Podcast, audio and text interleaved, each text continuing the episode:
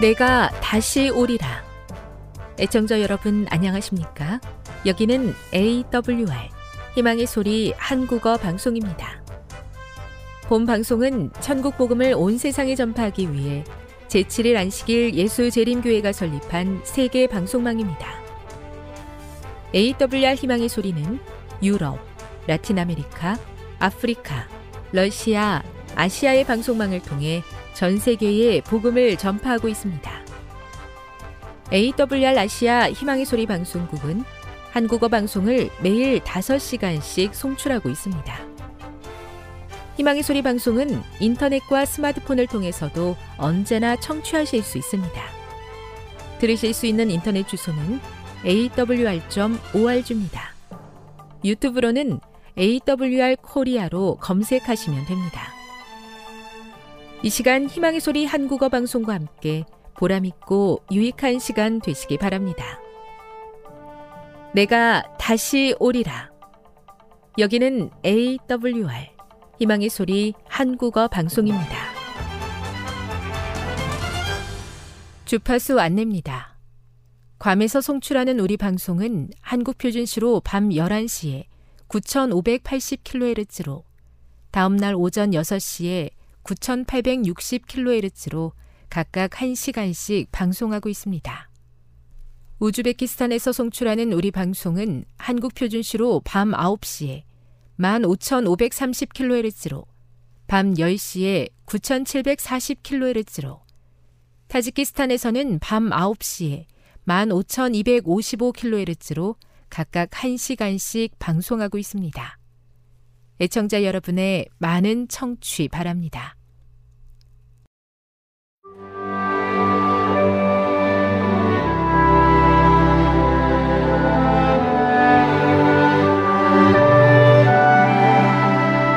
읽어주는 교과 첫째 날 3월 5일 일요일 어리석은 부자 누가복음 12장 16에서 21절을 읽어보라. 이 말씀이 우리에게 주는 기별은 무엇인가? 이 어리석은 자에게 하나님께서는 어떤 강한 책망을 주셨으며 그것은 우리 소유에 대한 우리의 태도가 어떠해야 한다고 말해주는가? 이 말씀이 훨씬 더 넓은 의미를 포함하고 있기는 하지만 하나님께서 이 말씀을 통해 은퇴 후에 하지 말아야 할 것을 가르쳐 주신 것으로도 이해할 수 있다. 만약 누군가가 은퇴한 후에 그동안 모은 재산을 자신만을 위해 사용하려고 한다면 그 사람은 이 말씀을 살펴보고 명심해야 한다. 일을 열심히 하거나 부를 축적하는 것이 문제가 아니라 재산을 어떻게 대할 것인가가 중요한 것이다. 평안히 쉬고 먹고 마시고 즐거워하자 하리라고 한 것에 대해 예수님은 진짜 문제가 무엇인지 보여준다. 이 사람의 목적은 도살될 짐승의 삶의 목적보다 나은 것이 없었다. 그는 마치 하나님도 없고 천국도 없고 내세도 없는 것처럼 살았고 그가 가진 모든 것은 다 자기의 것이며 하나님께나 사람에게 아무런 빚도 지지 않은 것처럼 생각했다. 실물교훈 257, 258 만일 이 시기에 우리가 우리 자신만을 생각하며 다른 사람들의 필요와 하나님의 사업을 무시한다면 우리는 어리석은 부자의 모본을 따르는 것이다. 예수님의 비유 속에는 부자가 게으르다거나 정직하지 않았다는 이야기는 없다. 문제는 하나님께서 그에게 맡기신 것을 어떻게 사용했는가에 있었다. 우리는 우리가 언제 죽을지 알지 못하기 때문에 이기적인 삶을 사는 대신 하나님의 뜻에 맞는 삶을 사는 것을 통해 그때를 항상 준비해야 한다. 성경 속 인물들의 모습은 대체로 할 수 있는 한 열심히 일하는 생산적인 생애를 지속하는 것으로 그려진다.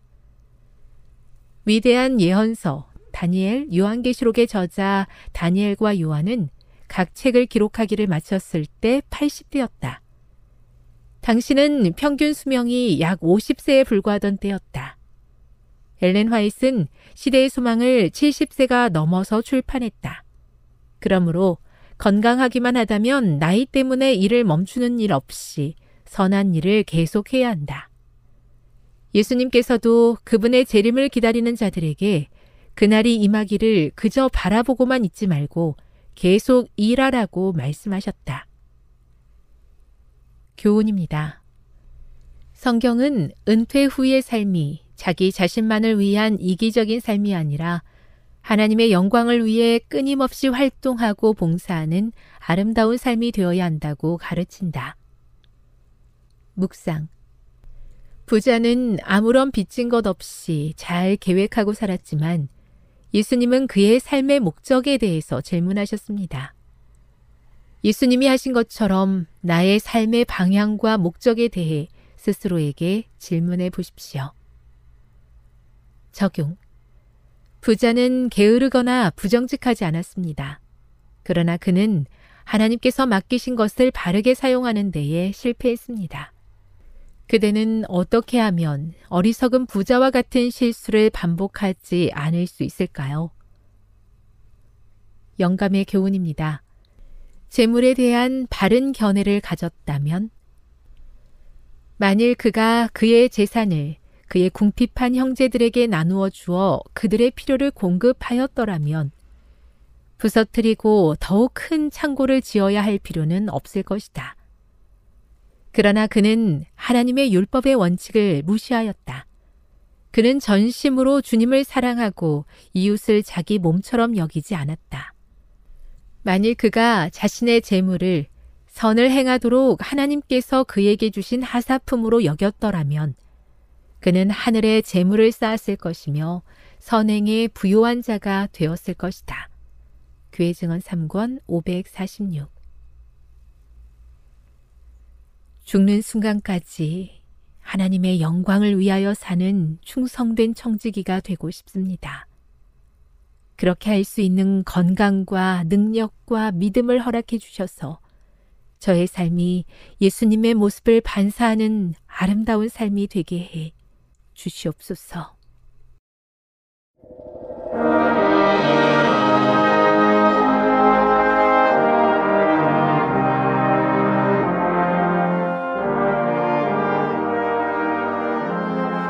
희망의 소리 청취자 여러분, 주 안에서 평안하셨습니까?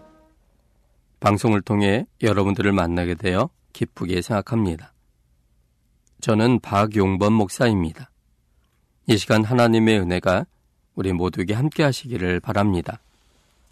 오늘 이 시간에는 악한 생각을 품지 말아야 하는 이유 세 가지라는 제목으로 함께 은혜를 나누고자 합니다. 악한 생각을 품지 말아야 하는 이유 세 가지라는 제목입니다. 오늘 본문은 사무엘상 18장 9절로 29절까지 있는 말씀입니다. 사무엘상 18장 9절로 29절입니다. 그날 후로 사울이 다윗을 주목하였더라. 그 이튿날 하나님의 불이신 악신이 사울에게 힘있게 내림에 그가 집 가운데서 야료하는 고로 다윗이 평일과 같이 손으로 수금을 타는데 때 사울의 손에 창이 있는지라. 그가 스스로 이르기를 내가 다윗을 벽에 박으리라 하고 그 창을 던졌으나 다윗이 그 앞에서 두 번 피하였더라. 여호와께서 사울을 떠나 다윗과 함께 계심으로 사울이 그를 두려워한지라. 그러므로 사울이 그로 자기를 떠나게 하고 천부장을 삼음에 그가 백성 앞에서 출입하며 그 모든 일을 지혜롭게 행하니라. 여호와께서 그와 함께 계시니라. 사울이 다윗의 크게 지혜롭게 행함을 보고 그를 두려워하였으나 온 이스라엘과 유다는 다윗을 사랑하였으니 그가 자기들 앞에 출입함을 인함이었더라. 사울이 다윗에게 이르되 내 맏딸 메랍을 내게 아내로 주리니 오직 너는 나를 위하여 용맹을 내어 여호와의 싸움을 싸우라 하니 이는 그가 생각하기를 내 손을 그에게 대지 말고 블레셋 사람의 손으로 그에게 대게 하리라 함이라. 다윗이 사울에게 이르되 내가 누구며 이스라엘 중에 내 친속이나 내 아비의 집이 무엇이간데 내가 왕의 사위가 되리까 하였더니 사울의 딸 메랍을 다윗에게 줄 시기에 무울라 사람 아드리엘에게 아내로 준바되었더라. 사울의 딸 미갈이 다윗을 사랑함에 혹이 사울에게 고한지라.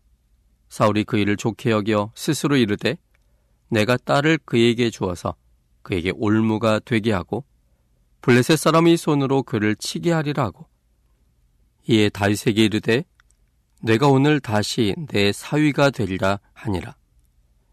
사울이 그 신하들에게 명하되 너희는 다윗에게 비밀이 말하여 이르기를 보라 왕이 너를 기뻐하시고 모든 신하도 너를 사랑하나니 그런즉 뇌가 왕의 사위가 되는 것이 가아니라 하라. 사울의 신하들이 이 말로 다윗의 귀에 고함해 다윗이 가로되 왕의 사위 되는 것을 너희는 경환일로 보느냐? 나는 가난하고 천한 사람이로라 한지라.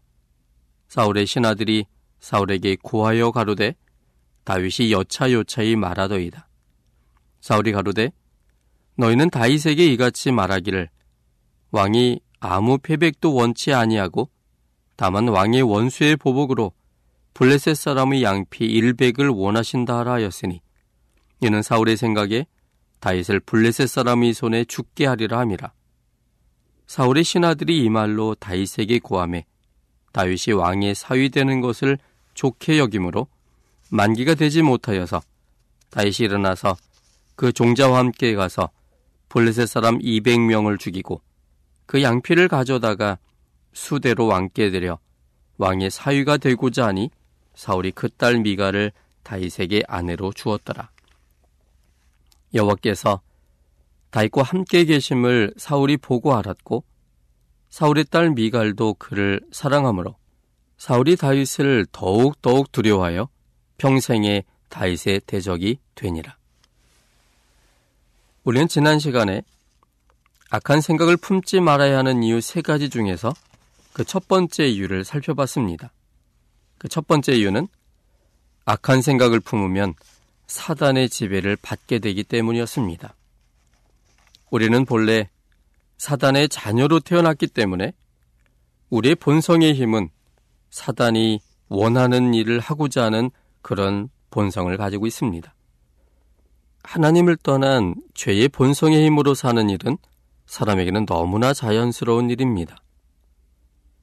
특별히 결심하거나 배우지 않아도 그냥 내버려 두면 자연스럽게 죄의 본성에 지배를 받는 행동과 생각을 하게 됩니다. 이러한 상태 속에서 예수님을 개인의 구주로 영접하는 일이 생기게 됩니다. 예수님을 개인의 구주로 영접함으로 인해서 이제는 그동안 죄의 본성의 힘으로 살아왔던 사람에게 새로운 삶의 모습에 대한 희망을 갖게 됩니다. 그를 마음의 법이라고 합니다.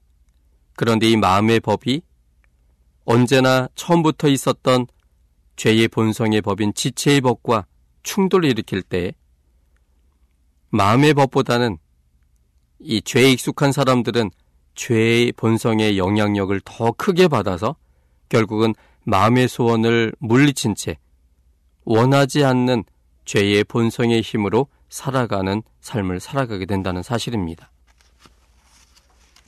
그러므로 사단의 지배를 받았던 사람이기 때문에 적극적으로 성령 하나님의 임재하심을 선택하지 않으면 언제나 사단의 지배를 받을 수밖에 없습니다. 그러므로 악한 생각을 품으면 곧바로 우리의 가졌던 죄의 본성의 힘이 되살아나서 사단의 지배를 받기 때문에 악한 생각을 품으면 안 된다는 그런 내용이었습니다. 오늘은 그 두 번째를 좀 보겠습니다. 악한 생각을 품지 않아야 되는 그 두 번째 이유입니다. 둘째는 악한 생각을 품으면 사람과의 관계가 깨어집니다. 악한 생각을 품으면 사람과의 관계가 깨어집니다. 13절과 16절입니다. 사무엘상 18장 13절 그리고 16절에 있는 말씀입니다. 그러므로 사울이 그로 자기를 떠나게 하고 천부장을 삼음에 그가 백성 앞에 출입하며 16절 온 이스라엘과 유다는 다윗을 사랑하였으니 그가 자기들 앞에 출입함을 이남이었더라. 본문은 사울이 다윗을 자기 곁에서 떠나게 했다는 사실을 기록하고 있습니다. 사울이 악한 생각을 품자 사단이 그를 지배했고 사단이 그를 지배하자 다윗을 떠나가게 했습니다. 왜냐하면 다윗을 하나님께서 지배했기 때문입니다. 하나님은 사단과 함께 있고 싶어 하시지만 사단은 하나님을 거부하고 떠나고 싶어 합니다. 고린도서 6장 14절부터 있는 말씀을 보겠습니다. 고린도후서 6장 14절부터 있는 말씀입니다. 너희는 믿지 않는 자와 멍해를 같이 하지 말라. 의와 불법이 어찌 함께하며 빛과 어둠이 어찌 사귀며 그리스도와 벨리알이 어찌 조화되며 믿는 자와 믿지 않는 자가 어찌 상관하며 하나님의 성전과 우상이 어찌 일치가 되리요. 이 보는 것처럼 빛과 어둠이 함께 존재할 수가 없다라고 말했습니다. 하나님께서 사단을 미워해서가 아니라 사단이 스스로 하나님을 오해하여 떠나고 싶어 하기 때문입니다. 빛이신 하나님은 어둠 속에 있는 사단에게 빛을 나눠주기 위해서 다가가고 싶어 하시는 분이십니다. 그러나 빛이 올 때에 어둠이 사라지는 것 같은 두려움 속에 사단은 하나님의 다가오심에 대하여 거부하게 되므로 결국은 떠나게 되는 것입니다. 사단이 지배하에 있던 사울이 하나님의 지배하에 있던 다윗을 두려워하고 자기에게서 떠나게 하는 것은 당연한 일이었습니다. 어둠이 빛을 이기지 못하기 때문입니다. 12절에 있는 말씀도 이것이 사실적 표현이 아니라 하나님의 품성 속에서 기록된 말씀입니다. 12절에 있는 말씀을 보겠습니다. 사무엘상 18장 12절 여호와께서 사울을 떠나 다윗과 함께 계시니 사울이 그를 두려워한지라. 보문은 여호와께서 사울을 떠났다라고 기록하고 있습니다. 그런데 여호와님은 사울을 떠나지 않습니다. 아니 떠나실 수 없으십니다. 왜냐하면 여호와님은 사울의 창조주이시기 때문입니다. 이사야 49장에 보면 이 사실에 대해서 우리는 더 명확하게 이해할 수 있습니다. 이사야 49장 14절부터 있는 말씀입니다. 오직 시온이 이르기를 여호와께서 나를 버리시며 주께서 나를 잊으셨다 하였거니와 여인이 어찌 그 젖 먹는 자식을 잊겠으며 자기 태에서 난 아들을 긍휼히 여기지 않겠느냐 그들은 혹시 잊을지라도 나는 너를 잊지 아니할 것이라 내가 너를 내 손바닥에 새겼고 사람들이 하나님께 대한 오해는 하나님께서 자신들을 버렸다는 것이었습니다. 그러나 하나님은 이런 사람들의 오해에 대하여 단호하게 말씀하십니다. 여인이 어찌 그 젖먹는 자식을 잊겠으며 자기 태에 서는 아들을 긍휼하지 않겠느냐? 모성애가 자기가 낳은 아이에 대하여 결코 잊지 못하는 것처럼 하나님은 모성애를 주신 하나님이시라면 더 큰 사랑으로 결코 버릴 수 없음을 얘기하고 있습니다. 그런데 모성애를 통해서 그 젖먹는 자식을 잊지 못하는 것이 어머니의 마음이지만 혹시 있는 어머니가 있을 수 있지만 그러나 하나님은 절대로 우리를 잊지 아니하는 하나님임을 여기 말씀 속에서 하고 계시는 겁니다. 그러므로 하나님은 우리의 상대적 사랑의 그러한 품성처럼 우리의 행위에 따라 하나님의 사랑이 강해지고 약해지고 함께하고 떠나는 그런 사랑을 하지 않으십니다. 하나님의 사랑은 절대적 사랑입니다. 우리의 모습과 전혀 상관없이 그는 언제나 동일한 사랑을 쏟아주시는 아버지십니다. 뿐만 아니라 하나님의 사랑은 하나님의 사랑을 거절할수록 더 주고 싶어 하시는 사랑입니다. 그러므로 사울이 하나님을 떠나면 떠났지 하나님이 사울을 떠나실 수가 없으십니다. 왜냐하면 사울은 하나님이 그를 정말 사랑하기 위해서 만든 소중한 존재이기 때문입니다.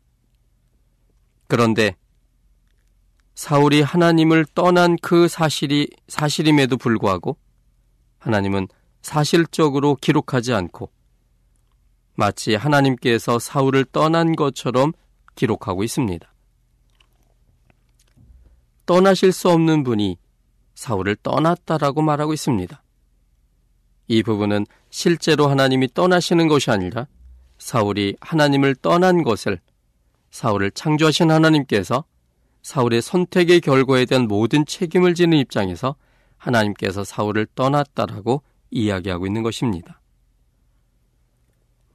하나님은 하나님을 떠나는 사울에게 사실은 더 큰 은혜를 주고 계셨습니다. 로마서 5장 20절에 보면 이렇게 기록되어 있습니다. 로마서 5장 20절입니다.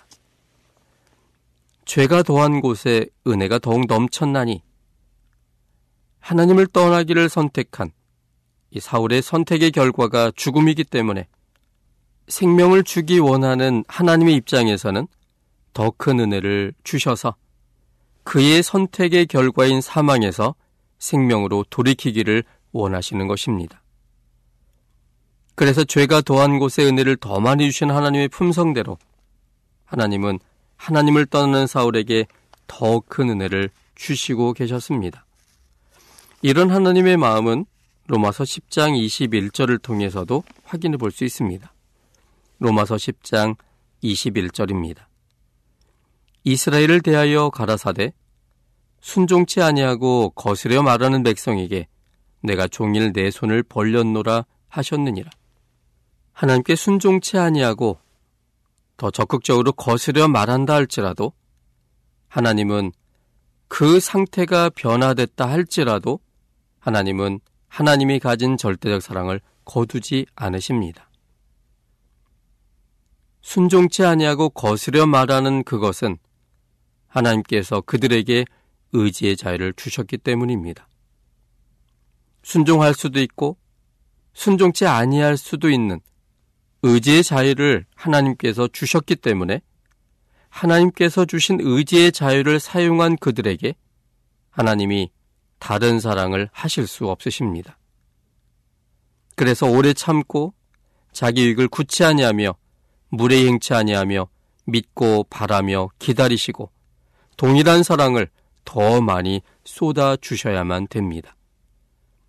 그래서 로마서 10장 21절에 있는 말씀처럼 순종치 아니하고 거스려 말하는 백성에게 내가 종일 내 손을 벌렸다라고 하나님은 말씀하시는 것입니다. 내 손을 벌렸다는 것은 십자가에 못 박힌 그 손을 보이시면서 순종치 아니하고 거스려 말한다 할지라도 너희를 이미 나는 십자가에서 내가 피 흘려 죽으심으로 용서했음을 너희들이 이 손에 박힌 못자국을 보고 확신하는 가운데 마음 놓고 주님께로 다시 돌아오라고 우리 주님께서 호소하시는 장면입니다. 악한 생각을 품으면 어두움에 속한 사람들을 가까이 하고 빛에 속한 사람들을 떠나보냅니다. 사단은 화합을 좋아하지 않습니다. 사단은 연합을 좋아하지 않습니다. 사단은 안정을 좋아하지 않습니다. 사단은 평화를 좋아하지 않습니다. 그래서 사단에게 속한 사람들 역시 사단이 가진 이러한 화합을 좋아하지 않고 연합을 좋아하지 않고 안정을 좋아하지 않고 평화를 좋아하지 아니하는 그러한 품성대로 화합하지 못한 채 그 화합을 깨기 위하여 그 사람들과의 분리를 시도하는 것입니다. 로마서 1장 28절부터 있는 말씀에 보면 여기 이런 말씀들이 있습니다. 로마서 1장 28절부터 32절입니다. 또한 저희가 마음에 하나님 두기를 싫어함에 하나님께서 저희를 그 상실한 마음대로 내어버려 두사 합당치 못한 일을 하게 하셨으니 곧 모든 불의, 추악, 탐욕, 악의가 가득한 자요, 시기, 살인, 분쟁, 사기, 악독이 가득한 자요, 수근수근하는 자요, 비방하는 자요, 하나님의 미워하시는 자요, 능욕하는 자요, 교만한 자요, 자랑하는 자요, 악을 도모하는 자요, 부모를 거역하는 자요, 우매한 자요, 배약하는 자요, 무정한 자요, 무자비한 자라. 저희가 이 같은 일을 행하는 자는 사형에 해당하다고 하나님의 정하심을 알고도 자기들만 행할 뿐 아니라 또한 그 일을 행하는 자를 옳다 하느니라. 여기 있는 것처럼 하나님께서 정말 사람들과 함께 계시고 싶어 하시지만 그러나 사람들이 하나님께서 자신에게 계심을 끝끝내 부정하고 하나님을 거부해 버리면 하나님께서 자기 이익을 굳이 아니하시는 품성대로 그리고 강제하지 아니하시는 하나님의 품성대로 그의 선택을 인정할 수밖에 없는 상황에 이르르게 됩니다. 하나님을 거절하는 선택을 인정할 때 결과적으로는 사단이 그의 마음을 지배하게 됩니다. 그렇게 되면 어떤 일들이 벌어집니까? 불의, 추악, 탐욕, 악의가 가득해지고 시기, 살인, 분쟁, 사기, 악독이 가득하고 수근수근하고 비방하는 것이고 그리고 하나님의 미워하는 일만 골라서 하게 되고 능욕하는 자, 교만한 자, 자랑하는 자, 악을 도모하는 자, 부모를 거역하는 자, 우매하고 배약해지고 그 다음에 무정하며 무자비한 자가 되어버립니다. 그 중에 29절에 보면 분쟁이 있습니다. 사람들과의 관계가 좋게 화합되지 못한 채 분리되고 갈등하게 된다는 사실입니다. 그래서 악한 생각을 품으면 사람과의 관계가 깨어져 버리게 되는 것입니다. 사단의 영향력 속에 놓여진 사람들 역시 같은 모습을 보여줍니다. 로마서 3장 10절로 18절에 있는 말씀입니다. 로마서 3장 10절로 18절까지 있는 말씀입니다. 기록한 바 의인은 없나니 하나도 없으며 깨닫는 자도 없고 하나님을 찾는 자도 없고 다 치우쳐 한 가지로 무익하게 되고 선을 행하는 자는 없나니 하나도 없도다. 저희 목구멍은 열린 무덤이요. 그 혀로는 속임을 베풀며 그 입술에는 독사의 독이 있고 그 입에는 저주 악독이 가득하고 그 발은 피 흘리는 데 빠른지라. 파멸과 고생이 그 길에 있어 평강의 길을 알지 못하였고 저희 눈앞에 하나님을 두려함이 없느니라 함과 같으니라. 하나님을 떠나져 있는 사람의 모습. 그것은 서로의 관계가 화합되지 못할 그런 기본적 본성들을 가지고 있음을 로마서 3장은 이야기하고 있습니다. 저희 목구멍은 열린 무덤이라고 그랬습니다. 사망의 일들을 얘기한다는 얘기죠. 그들이 얘기하는 것마다 생명적이고 지지하고 격려하는 말이 아니라 사망적이고 낙담시키고 좌절하게 만드는 말들 뿐이라는 것입니다. 그들의 혀는 속임을 베풀고 그 입술에는 독사의 독처럼 정말로 무서운 말을 내놓는다고 했습니다. 이것이 한 사람의 문제가 아니라 하나님을 떠난 사람들의 모든 사람들의 공통적 문제이기 때문에 서로가 이런 입장이라면 그것은 서로에게 상처를 주는 것이고 그것은 결국 그들의 관계를 깨어지게 만드는 결과를 초래할 수밖에 없는 것입니다.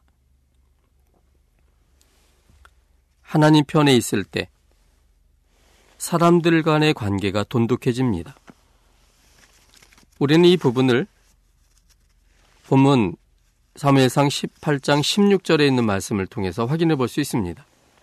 사무엘상 18장 16절에 있는 말씀입니다. 온 이스라엘과 유다는 다윗을 사랑하였으니 그가 자기들 앞에 출입함을 이남이었더라.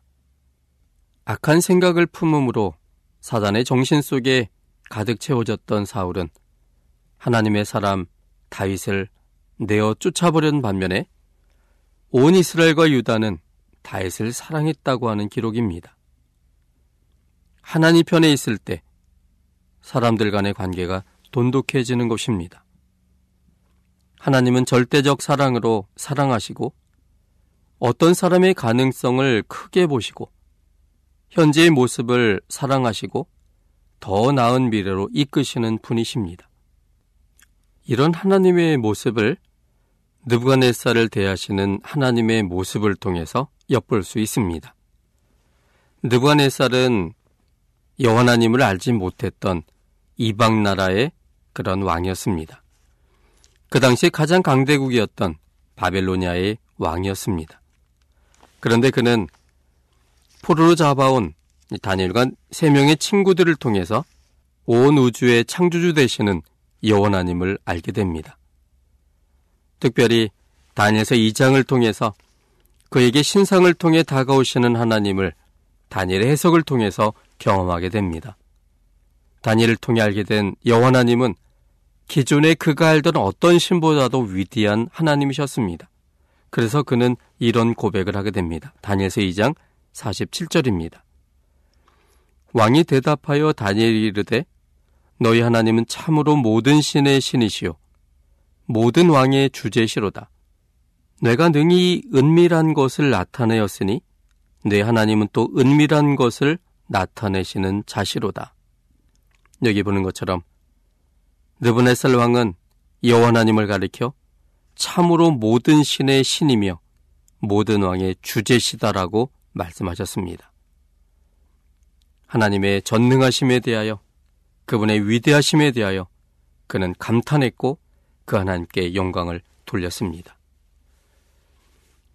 그런데 그랬던 느부갓네살이 얼마의 시간이 지나지 않아서 하나님에 대한 지식을 다 잊어버린 채 다니엘 3장을 통해서 하나님과 정면으로 맞서는 느부갓네살의 모습을 보게 됩니다. 하나님 다니엘서 2장을 통해서 금머리부터 돌나라까지 세상의 역사가 하나님께서 계획하신 대로 그렇게 진행될 것을 말씀해 주셨습니다. 느부갓네살은 그 하나님의 놀라우신 계획과 또 이 세상의 역사가 하나님의 주권 아래 있음을 인정하여 하나님이 모든 신 중의 신이며 모든 왕의 주제라고 고백함으로 하나님을 높이 드러냈었습니다.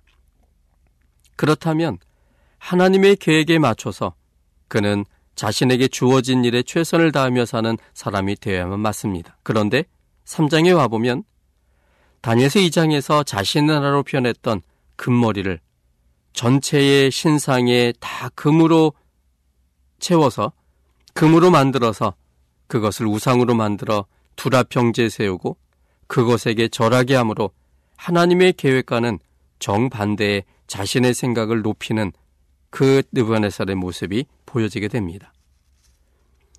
하나님 입장에서 보면 완전히 희망 없는 것처럼 보이지 않습니까? 바로 전에는 하나님을 높였던 사람이 이제 얼마 지나지 않아서 하나님과 완전히 맞서는 사람이었기 때문에 그러나 하나님의 그에 대한 눈길은 바뀌어진 현재의 모습이 아닌 또다시 바뀔 미래의 모습으로 믿음으로 봐주는 믿음이었습니다. 그러자 그는 다시금 하나님에 대하여 인정하게 됩니다. 다니엘서 3장 29절입니다.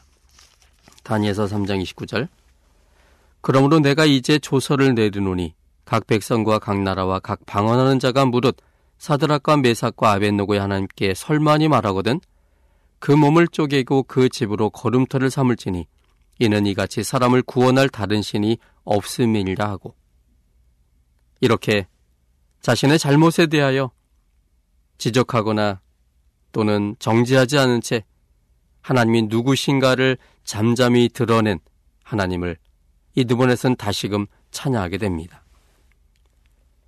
그런데 그랬던 느부갓네살이 다니서 사장에 와보면 또다시 달라집니다. 세상을 주관하시고 역사를 주관하시는 하나님의 인도하심에 따라 이 바벨론 나라가 세워졌다라고 그는 생각하지 않고 다시금 그의 교만의 마음으로 돌이켜서 이 모든 나라의 강성함은 내 자신의 힘과 권세로 그리고 능력으로 이루어진 것이라고 그렇게 그는 공포하게 됩니다.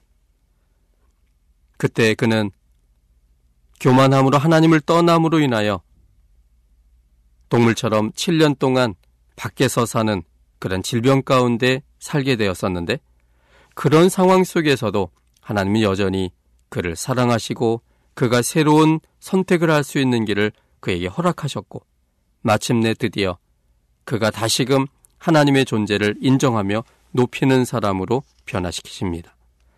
다니엘서 4장 37절입니다. 그러므로 지금 나 느부갓네살이 하늘의 왕을 찬양하며 칭송하며 존경하노니 그의 일이 다 진실하고 그의 행하심이 의로우심으로 무릇 교만하게 행하는 자를 그가 능히 낮추심이니라. 이런 모든 과정을 통해서 느부갓네살은 드디어 하늘의 하나님을 찬양하며 칭송하며 존경하게 되었습니다. 하나님이 기다려주고 그리고 더 나은 미래를 이끌어 주시는 분이셔서 결국은 느부갓네살을 새롭게 바꿈으로 하나님의 자녀로서 영원한 생명 속에 있게 하신 겁니다. 이런 품성의 하나님께서 사람과 함께 계실 때 그 사람도 하나님을 닮게 됩니다. 하나님을 닮은 사람은 다른 사람을 대할 때도 같은 품성이 드러나므로 사람과의 관계가 좋을 수밖에 없습니다. 비난 대신에 이해하려고 하고 정죄 대신에 격려하고 현재의 모습만 보는 데서 바뀌어질 미래의 가능성을 보고 단점 대신 장점을 보므로 사람들이 좋아하고 따르게 됩니다. 사람들이 몰릴 수밖에 없습니다. 하나님과의 수직적인 관계가 확고할 때 사람들 간의 수평적인 관계가 좋아집니다. 나 자신의 하나님과의 수직적 관계 속에서 하나님의 사랑과 내 자신의 소중함을 발견할 때 수평적으로 만나는 사람들 간의 관계와 분위기를 좋게 하는 화평케 하는 자가 됩니다. 상처를 치유함으로 다른 사람의 상처도 치유할 수 있는 사람이 되시기를 바랍니다. 지금 여러분께서는 AWR 희망의 소리 한국어 방송을 듣고 계십니다.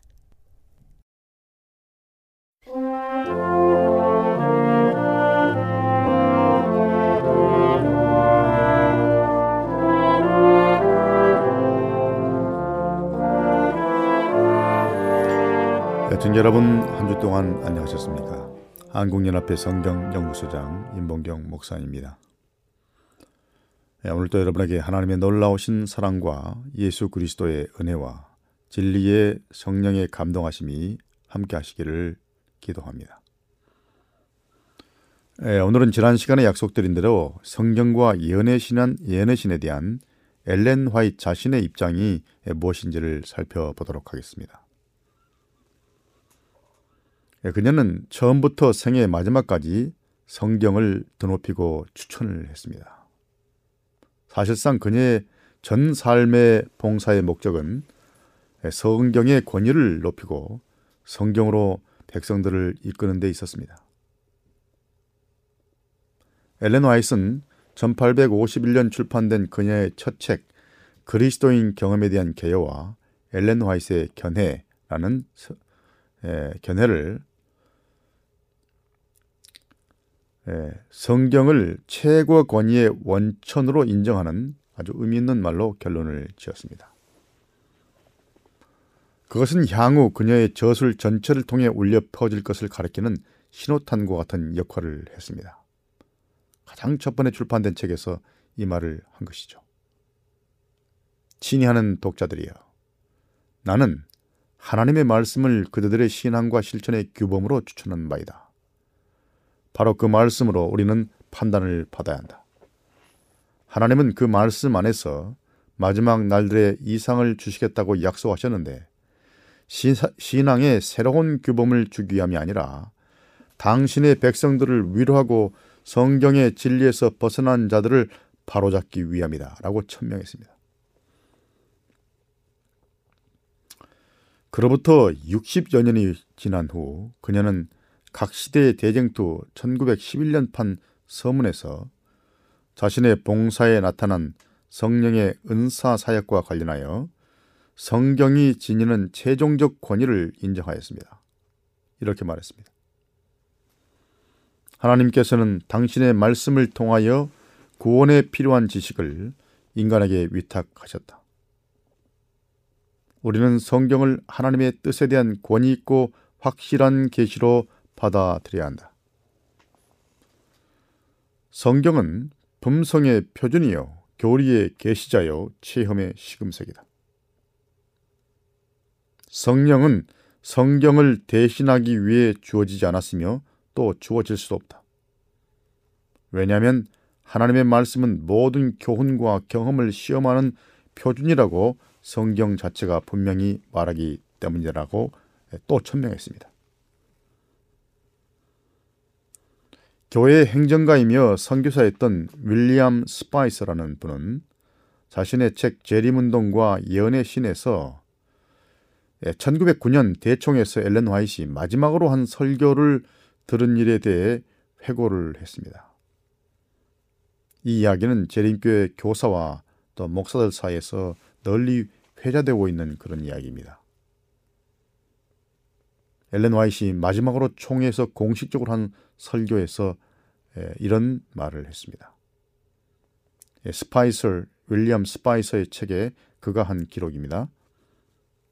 나는 이 신실한 주의 종 엘렌 화이시 재림 운동의 대총회에서 마지막으로 주신 말씀을 기억하고 있다. 워싱턴 DC에서 개최된 세계 대총회 마지막 날에 그녀는 세상 곳곳에서 모여든 대표자들에게 고별 설교를 하려고 연단에 올랐다. 그녀는 다시는 총회에 참석하지 못할 것 같은 생각, 실제로 그랬습니다. 생각에 눈시울이 뜨거졌다. 그것은 사실상 마지막 총회였습니다. 그녀에게 있어서. 여러 해 동안 이연의 신의 글들의 통로가 되었던 그분이 이런 대총에서 몸소 전할 마지막 기별이 무엇일까?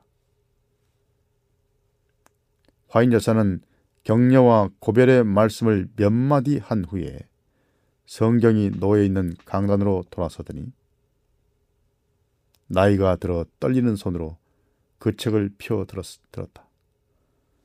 그러고는 이렇게 말했다. 형제 자매들이시여, 나는 그대들에게 이 책을 추천하는 바입니다. 그녀는 다른 말씀을 더하지 않고 책을 덮더니 연단에서 내려오셨다. 이것이 바로 그녀가 세계 총회 앞에서 마지막으로 공식적으로 하신 말씀이다.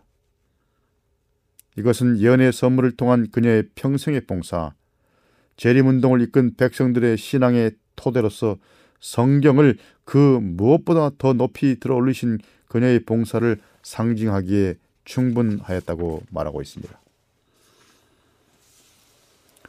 이 이야기는 평생 성경을 드높이고 사람들에게 추천한 엘렌 화이트의 열정을 참으로 아름답게 드러내고 있습니다. 그녀는 청중 앞에서 자신이 저술한 책 가운데 가장 유명한 시대의 소망이나 각 시대의 대쟁투 같은 책을 추천할 수도 있었을 것입니다. 그러나 그녀는 떨리는 손으로 성경을 들여 올렸습니다. 그것이 바로 그녀가 작곡이 작곡하기 직전에 마지막으로 총회에서 하신 공식적인 설교였던 것입니다. 성경을 높이 들고 성경을 지도자들에게 추천한 것, 그것이 마지막 설교였습니다.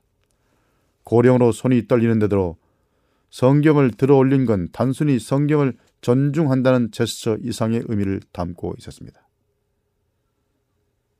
그것은 성경이 재림교회와 그리스도인 개개인에게 최고의 권위의 원천이라는 그녀의 평생의 기별과 소신을 상징하는 행동이었습니다.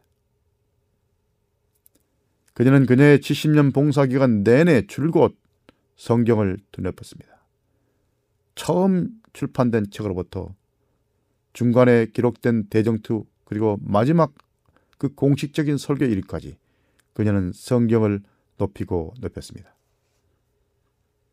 다음 같은 그녀의 진술들이 그에 대한 증언입니다. 성경, 오직 성경만이 우리의 신조 연합의 유일한 끈이 되어야 한다. 이 거룩한 말씀에 굴복하는 모든 자는 연합에 이를 것이다. 또 이렇게 말했습니다. 성경, 오직 성경만이 우리 신앙의 규범이 되어야 한다. 그것은 생명나무의 잎사귀며 그것을 먹음으로써 그것을 우리의 정신으로 정신에 받아들임으로써 우리가 강해져 하나님의 뜻을 행할 것이다. 우리는 그리스도와 같은 품성으로서 우리가 말씀을 믿으며 우리를 하늘로 데려가는 유일한 안내자로 성경을 고수한다는 것을 나타낼 것이다. 성경 말씀, 오직 성경만을 설교단에서 들을 수 있어야 한다라고 말했습니다. 또 이렇게 말했습니다. 우리 시대에 많은 사람이 종교 개혁자들의 교리와 가르침에서 떠나 있으며 따라서 성경 오직 성경만이 신앙과 의미의 구범이라는 개신교의 위대한 원칙으로 돌아갈 필요가 있다.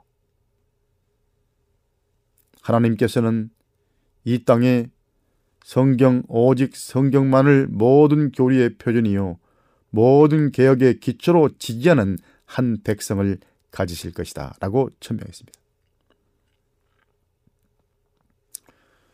예, 엘렌 와이스는 자기의 초기 경험과 또 동역자들이 재림교를 창설할 때 겪은 경험을 회고하면서 이렇게 썼습니다. 우리는 성경 오직 성경만이 우리의 안내자가 되어야 한다는 입장을 취했으며 따라서 우리는 이런 입장에서 결코 떠나서는 안 된다고 주장했습니다. 그녀는 자신의 글들이 성경에 추가된 것이 아니라 성경에 종속된 것으로 거듭거듭 제시했습니다. 이렇게 말했습니다. 주께서는 그대가 성경을 공부하기를 바라신다. 그분은 당신의 말씀을 대신할 어떤 추가적인 빛을 주시지 않았다.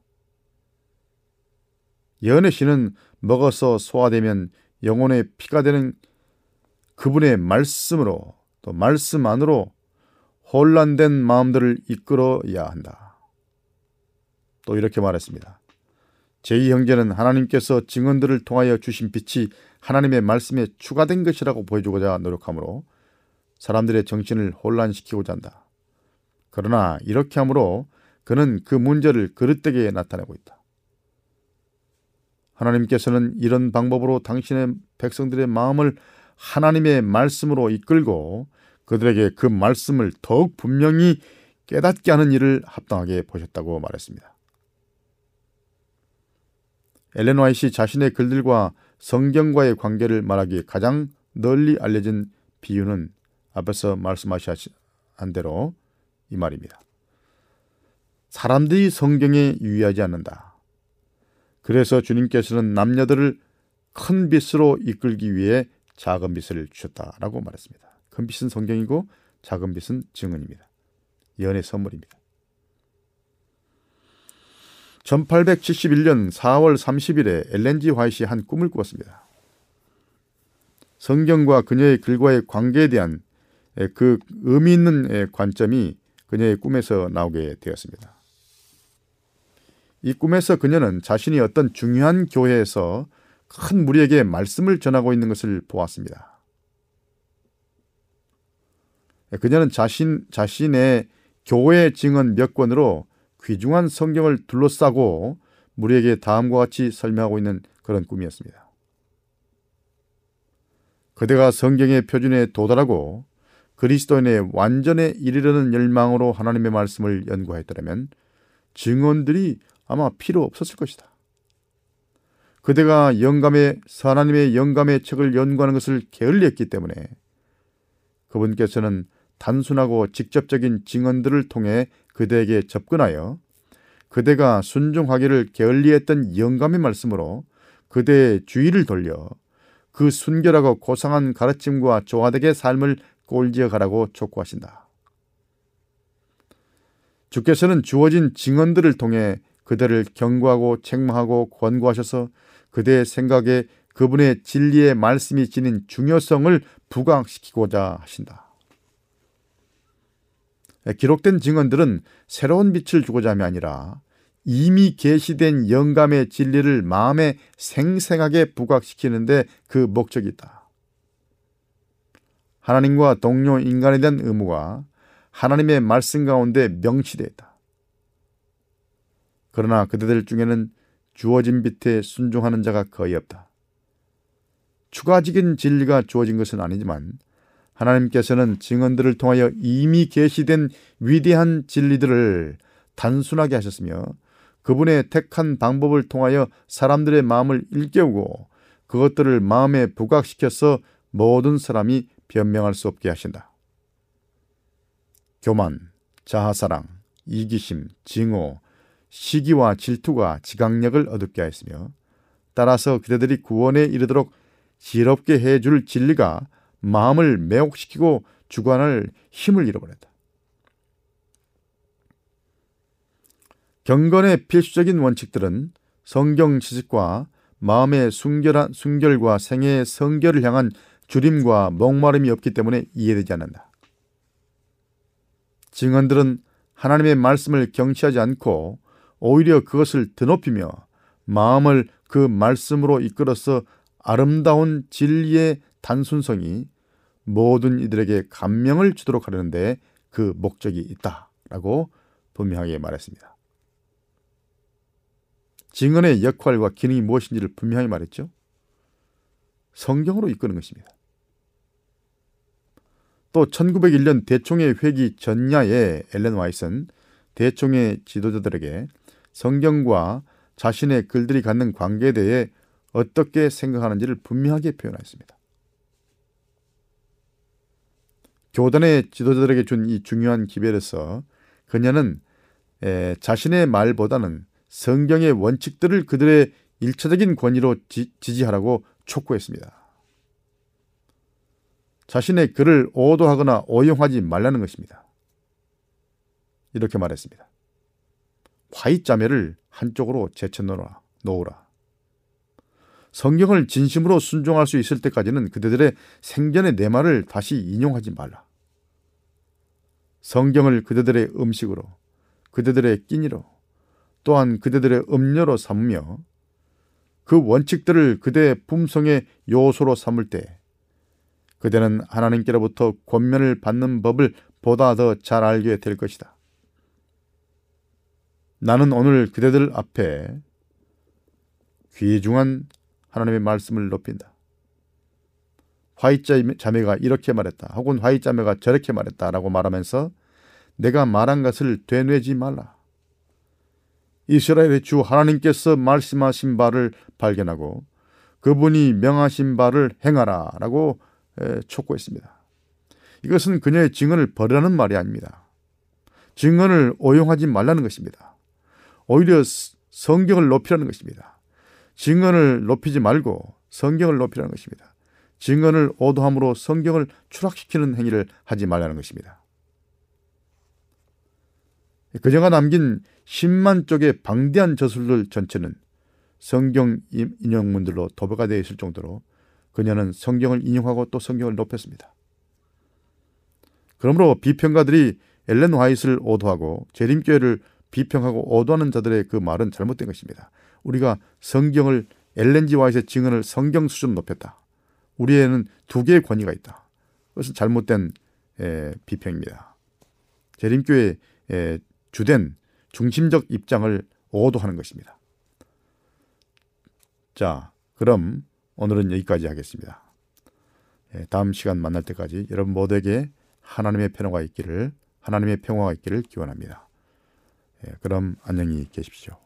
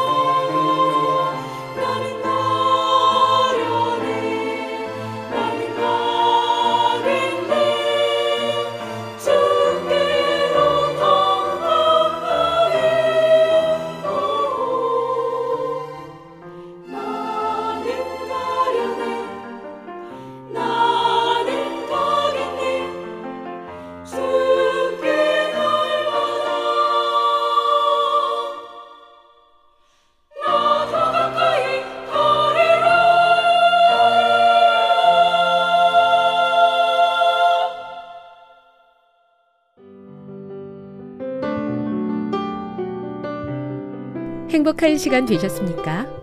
지금까지 여러분께서는 AWR 희망의 소리 한국어 방송을 청취하셨습니다. 방송을 청취하시고 문의를 원하시는 분은 우편번호 02461 대한민국 서울시 동대문구 이문로 1길 11 희망의 소리 방송부 앞으로 편지나 엽서를 보내주시거나 지역번호 02-3299-5296에서 8번으로 전화 주시기 바랍니다. 지금까지 함께 해주신 애청자 여러분들께 감사드립니다. 애청자 여러분, 다음 이 시간까지 하나님 안에서 늘 평안하십시오. 감사합니다. 내가 다시 오리라. 여기는 AWR 희망의 소리 한국어 방송입니다.